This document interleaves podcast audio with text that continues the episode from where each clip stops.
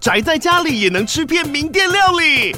最懂吃的美食平台宅点心满周岁喽！二月二十六号至三月三十一号，周年庆消费满千折五十元，满两千折两百元，限量五十组超值组合包，原价二四九九元，特价二四零零元，搭配专区优惠再折两百元。鱼子烧麦、老爷叉烧、鲜肉汤包、墨西哥起司煎饼，就朋友来家宅着吃更好吃。马上点击链接探访宅点心。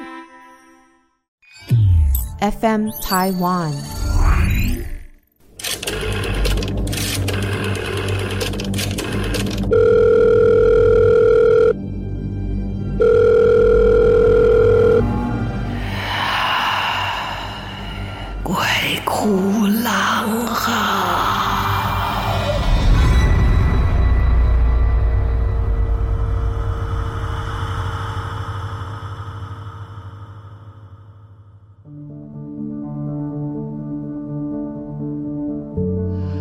好，欢迎来到鬼哭狼嚎，我是郎祖云。今天我们还是要来讲一讲我们的听众朋友们的投稿，看看他们有什么样的故事。呃，在上一回录音的时候，我们讲到一个朋友在听 Walkman 哈，就是被那个 Walkman 的机器吓到啊，想想知道的朋友自己回去找喽哈。就在我们录完的时候啊，我们的这个气质横溢就提供了一个他小时候的经验，当然这个真正的。故事是什么原因不知道，可是把小孩吓坏了。他说呢，这个小时候跟表弟在家里面听故事，以前那个年代很流行有录音带啊，就是什么什么哥哥说故事，什么什么姐姐说故事，什么什么叔叔说故事。当然他也不记得说故事的人是谁，只记得呢说故事的这个人呢是一个男生的声音，然后声音是很低沉、很沉稳的那种声音。听故事听着听着就听到一个地方。然后刚好是很低的声音，就不知道是录音带出问题还是怎么的，就卡在那边，就变成那里就一直说爷爷说，爷爷说，爷爷说，爷爷说，就说不下去了。两个小朋友吓坏了，把录音带拉出来呢，就直接往那个床啊还是墙，反正就丢到床的后面去了，就再也不要看到他，用逃避的方式。所以到底是录音带坏掉，还是爷爷真的想说什么？没有人知道，生活当中常会发生这一些莫名其妙、惊恐的事情啊。好，来说说今天的投稿，我们来说说小梦的故事。好，谢谢小梦的投稿。小梦说啊，有一年跟朋友去曼谷旅游，就四个女生，开开心心的，大家呢满心期待的入住曼谷市区的一个五星级的酒店，而且才开业一年多。很新的酒店，去曼谷的头两天，为了要省这个住宿费啊，大家都挑一些便宜的酒店，稍微凑合凑合。就为了这一天可以住到新的五星级酒店，大家都好开心哦。check in 的时候就是一般的三点钟，我也不明白为什么 check in 的时间会越来越晚哦。现在都是规定我十一点就要 check out，然后三点才让人入住。当然，我们可以体谅，因为呢，整理这个房屋是需要一些时间的。毕竟饭店有这么多的房间。可是从以前的十一点、十二点 check out，然后呢，你大概一点多、两点以前一定可以入住，到现在十一点 check out，三点才能住进去，这中间有四个小时。那我住进去不就白白少了好几个小时吗？那这相对的是不是表示房钱涨价了？哎，好，这是我最近的一个质疑啊。总之，三点钟 check in 之后呢，小梦几个女生就在大厅坐着等他们来，呃，带他们入住。所以大家坐在那里喝迎宾饮料，居然呢、哦，等入房等了四十分钟。对，你还不是三点能够进去哦，从前也没等过这么久的时间。订房的时候要求是两间双人床啊、也就是呢四个人刚好可以住。等到四十分钟以后。终于啊，千盼万盼的走进了这一个期待已久的五星级酒店的房间，就发现他们的房间的分配呢，是在电梯左右两间转角的房间，也就是电梯两边的第一间啊，是被分开的，但是也还好了哦。当然，按照规矩，几个人进门前呢，都先先敲敲了门，拍谢，我们来打扰了。房间的配置是左右各一张单人床，中间有床头柜，有一边的单人床靠近衣柜。那在床尾的左侧是面对浴室的门，右边的床尾靠近了落地窗，窗前还摆了两张椅子跟一个茶几，床的对面就是电视柜跟梳妆台。奇怪的是，两张床的中间正对摆的是跟电视差不多大小面积的一个镜子，电视呢则是被放在了比较偏。右边的床的对面，所以当两个人各自坐在床上的时候，坐着啊，就可以透过镜子看到彼此坐在床上，感觉有点诡异。尤其呢，在你知道就是《七夜怪谈》之后，大家对于这种会反射的镜子会特别的可怕哈。而且他们另外那一面呢，有一大片的落地窗，都是用木头的百叶窗遮蔽，所以而且他没有办法完全打开，也街景也看不清楚。只有些许的光线从百叶窗的缝隙透入，然后我们的小梦啊，就四处在那里看看，东看看，西摸摸。突然发现，在落地窗前的两把单人椅旁边呢，有一个斗柜，在抽屉里面居然贴着一张黄色的符纸。当下也没多想，只觉得说啊，大概是保平安吧，所以把行李放一放，几个女生就出去逛街了。晚上睡觉的时候，毕竟对面是一个好大的镜子。那跟他同住的朋友两个人呢，就用浴巾把这个大镜子给他盖起来了。两个女生聊了一点天，然后说声晚安，大家就尽快入睡了。因为前几天可能居住的房况不是很好，大家都没睡好，又出去了一整天，感觉非常的疲累。睡在靠近落地窗的床上，这是小梦的位子，她却突然感觉。好像有一个非常强烈的视线，从落地窗前靠近他的前面的那一张呢，放在就是落地窗前的单人椅上投射过来。他只觉得很怪异，所以闭上眼睛又打开眼睛，闭上眼睛又打开眼睛，总共确认了三次，也没有看到任何人呐、但是人真的又累又困呐、被这个莫名其妙感觉到的一个视线呢，被看得心里有点发怒，因为人想睡觉的时候被打扰，真的脾气会不太好。他心想：我只想好好睡个觉啊，到底是什么东西在干扰我？后来干脆张大眼睛，非常生气的瞪着那张椅子，心里面依旧狂飙：擦擦擦擦擦擦擦。忽然间感觉到，原来椅子上好像是一个男人的感觉，突然离开了。然后被人注视着强烈的目光也突然消失了，他心里还想：哎呀，果然擦擦擦擦擦擦擦是有用的。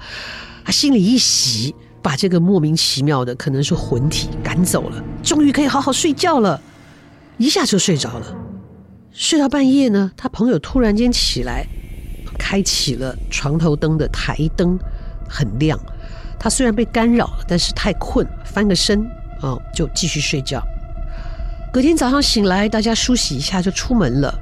跟他同住的那个朋友跟大家说：“哎呀，昨天晚上做了个怪梦，哎，梦到在一个房间里面，哦，小梦也在旁边睡觉，可是有一个人就坐在他自己的肚子上，就是说故事的这个朋友，他的感觉是个男生，而且感觉到周围的环境是一团灰黑的雾团，所以呢。”这个同伴完全动弹不得，也没有办法说话，也没有办法通知小梦。挣扎了好一会儿，终于挣脱了，然后他人就醒来了。因为害怕，因为紧张，所以就把床头柜的台灯给打开了。实在太害怕了，只敢开灯睡觉。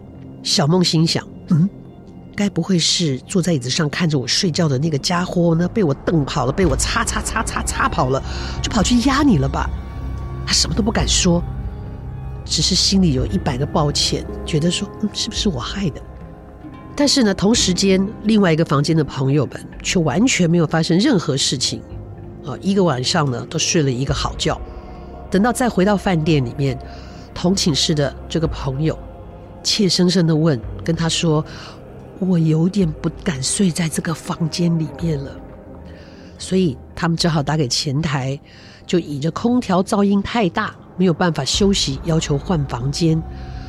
柜台呢也赶紧把他们换到一个更大的房型，比他们之间的房间还多了一个客厅跟办公室啊，就是套间嘛，就所谓的行政房。哇，好开心哦！居然就换了一个更好的房间，就觉得说怎么这么阿萨利，不但帮我们换房间，还升等了，不不不会有什么事啊。虽然房间被升等，心里有喜悦，可是心里面也有忌惮。就那天晚上也没有睡好，而且两个人不约而同的就开了床头灯，就这样睡了一夜。那接下来就匆匆的回国了，也就是最后待在曼谷这两天呢，在房间里面休息的这个状况的经验不是太好。好，这是小梦的第一次遇到的灵异的经验啊。哦饭店真的是一个很奇妙的地方哈，因为每天呢都有这么多的人进进出出、来来去去啊，不一样的人睡在同样的房间里面，有人会遇到事情，有人不会。那或者是那个房间里面老是遇到事情，也的确很奇怪。要求换房间，立刻就有房间，不但升等，还换了一个这么大的房间，这倒是会让当事人觉得很奇怪，是不是那一间房间真的有什么古怪？我最终呢是平安回来了啊、哦，有过这样的一个经验。可是人就是这样，一朝被蛇咬，十年怕井绳啊。然后会不会小梦以后跟朋友出去玩住饭店的时候都会特别的小心呢？我们自己也提供了好几个在饭店里面发生的事情，但也不用因为这样因噎废食了。不是每一个都会这样，我自己也碰过状况不好的啊，一个晚上就压着我做怪梦的，节目里面也跟大家分享过。嗯，那如果你有信仰的，身上带一些让你觉得平安的，不管小东西哈，不管是链子啦、珠子啦哈，挂手上、挂身上，或是随身带着的，起码可以让你安心。但真的也不要想太多啊，不是每个地方都会这么玄乎，好不好？好，再来说说下一个投稿。接下来这篇故事投稿的人是阿伟，谢谢阿伟。好，阿伟要分享的是在大学时代租屋啊，他在大楼里面搭电梯的一个亲身经验。你看，又是电梯，电梯这个密闭空间真的蛮神秘的哈。其实跟外面只隔了一道门，而且顶上呢，其实也是通的，就整个电梯的通道它其实是畅通的，靠着电缆跟勾着它的，我不知道那是什么东西。好，反正就是它的悬吊系统，这整条呢电梯通道都是通的，表示它并不是完全的与世隔绝。当然，这个电梯通道也算蛮封闭的。可是，就是好多好多发生在电梯里的故事，就连知名的惊悚电影导演奈沙马兰也都拍过一部有关于在大家被困在电梯里面的一个电影。所以，那个电影拍摄很厉害，整个故事就在电梯里面。好，那我们的阿伟呢，在民国九十五年就读中立的中原大学，男生宿舍呢大大不足，所以大二的时候，大多数的同学会搬到校外找这些套房来居住，当然阿伟也不例外。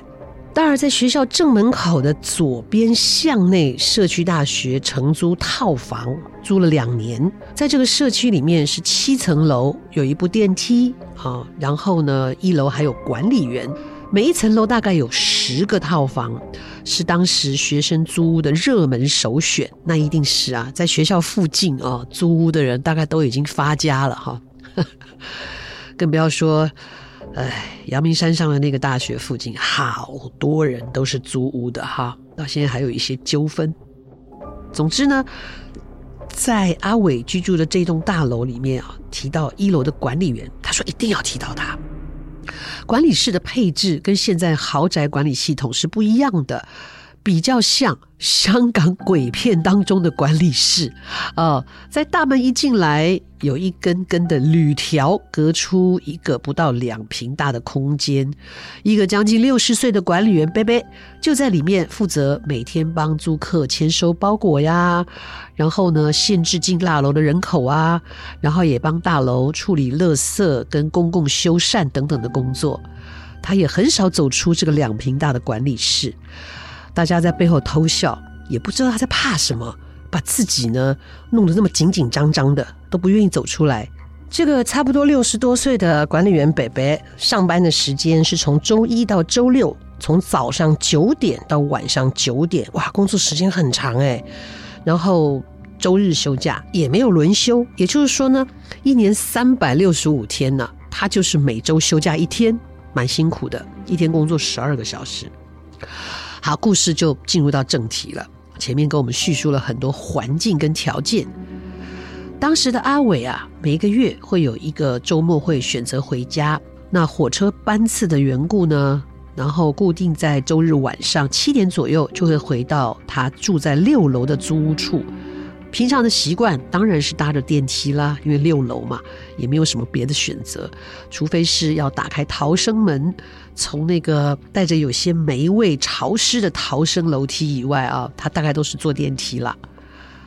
那内部的楼层灯号不仅显示里面搭乘的人按压的楼层，当然也会显示外面楼层有人要搭电梯啊。上下楼的电梯呢，几层楼的灯号也会随着变亮，而且呢，等到这个层楼打开门的时候，就是这样子亮亮暗暗，这个大家都很清楚的电梯上面的闪灯的状态。恐怖的故事即将开展。住在这栋大楼里面，你当然不会期待每一次电梯里面都会有其他的人，偶尔会发生一个人搭电梯的时候，就那一次。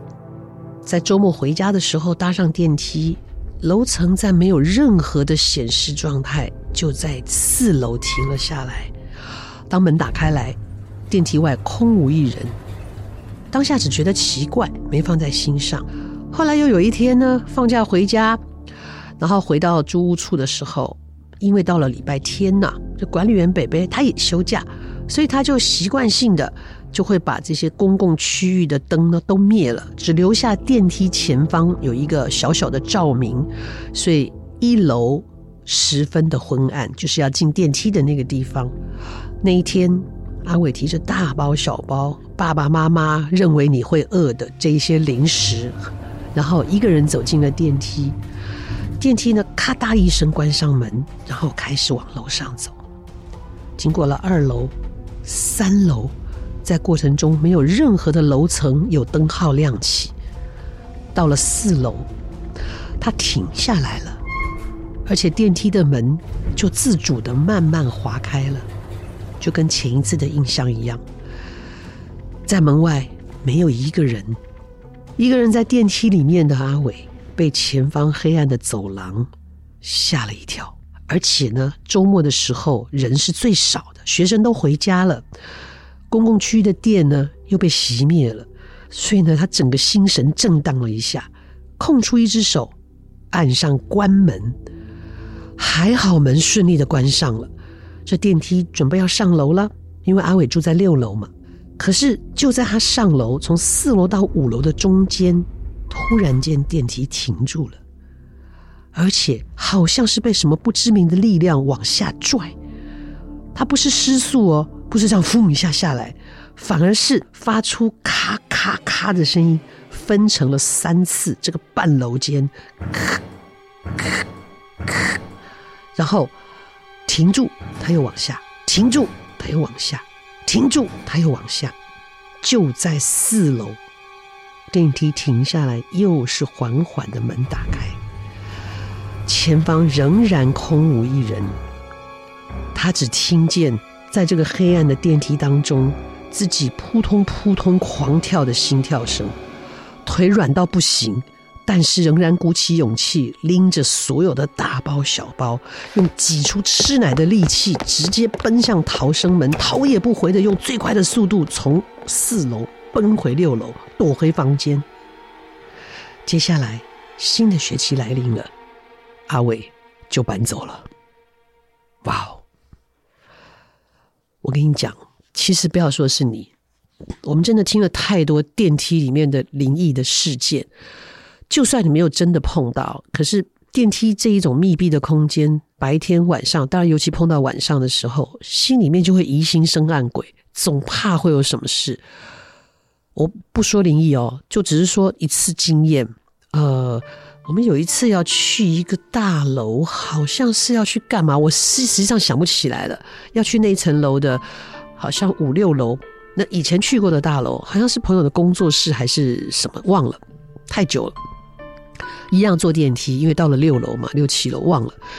总之，我们就坐电梯，然后呢，那个电梯只有我跟另外一个朋友，我们两个就按了六楼。哈，假设是六楼，按了六楼，然后电梯门缓缓的关上，然后电梯，嘘，那个声音就上升的声音，一样在没有任何人按的状况之下，电梯停在二楼，啪，打开。电梯到处都有人上上下下，所以我们已经准备电梯打开，可能这个人要下楼，我们已经准备好要跟打开的看到的人跟他说：“哎，不好意思，电梯上楼哦。”结果那个缓缓打开的门也是一样，里面黑的，完全没有人，而且曾经那里是经营，我记得是一个 KTV，它是一个关门停止营业的状态，铁门是拉下来的，所以整片黑暗。可是那个铁门上被人家喷漆喷得乱七八糟，蛮恐怖的。然后还有一些杂物，所以电梯门打开来，我们看到这个景象的时候，我跟我朋友两个都没有说话，只觉得头皮有点发麻。然后我们互看了一眼，就伸手去按电梯，按关门，它又关上了。然后我们就有一点心有余悸的，就到了六楼。那很快就把这个事情忘了。然后我记得上来还问他说：“哎，楼下那个 KTV，他不知道哎，就好像有发生一点什么纠纷吧，然后就停业了啊，这样子。”不是这一次而已，后来又隔了一段时间吧，是我单独一样，就是电梯它就是会在二楼停下来，莫名其妙一样的情形。那这次因为隔了更久，二楼更脏了，我一个人在电梯里面，我真的是觉得金马喜下面讲停啊，头皮发麻，只有我一个人，我就看了一下。电梯里面的监视系统，如果有什么事情发生的话，其实起码警卫可以看到我最后的绝望的那一眼，看着他调出监视录影带，也可以看到我死好惊掉啊了。然后电梯的门又被我强迫关上，我就再问我的朋友，他说不知道哎、就是跟你讲的一样啊，不知道发生什么纠纷，好像有人打架还是干嘛的，然后反正就关了啊。然后到现在都还没有租出去，好像在那里很久都没有租出去，也不知道实际上到底发生什么事。那个年代还没有 Google 啊，怎么查啊？他现在他在哪里，我也想不起来了。所以电梯真的是一个很好发灵异的地方，有很多故事、电影、影像，哈，都是这么说的。你自己呢，有没有什么这一些相似的恐怖的经验？哦，尤其在密闭空间里面，真的蛮可怕的。而且你也不知道这个密闭空间会不会就会被什么奇怪的结界换到别的空间，什么平行空间、平行世界，或者是不知道的次元里面去，也不知道你真的在里面碰到的事情是你自你的脑子里面极度慌张的想象，还是真有其事啊？嗯啊，电影里面有好多的电影都有经典的画面，好。好，大家有兴趣可以自己去找一找，你就想电梯恐怖电影应该会有很多。如果你想自己吓自己的话，哈哈哈。OK，今天的故事就先说到这边。你还有什么有趣的，或是惊悚的、灵异的，你觉得特别特别的故事，都欢迎大家投稿。我们有两个单元，有事吗？跟鬼哭狼嚎的灵异鬼故事。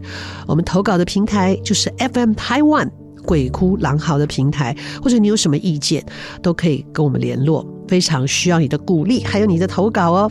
好，在这边谢谢大家，我们下次再见。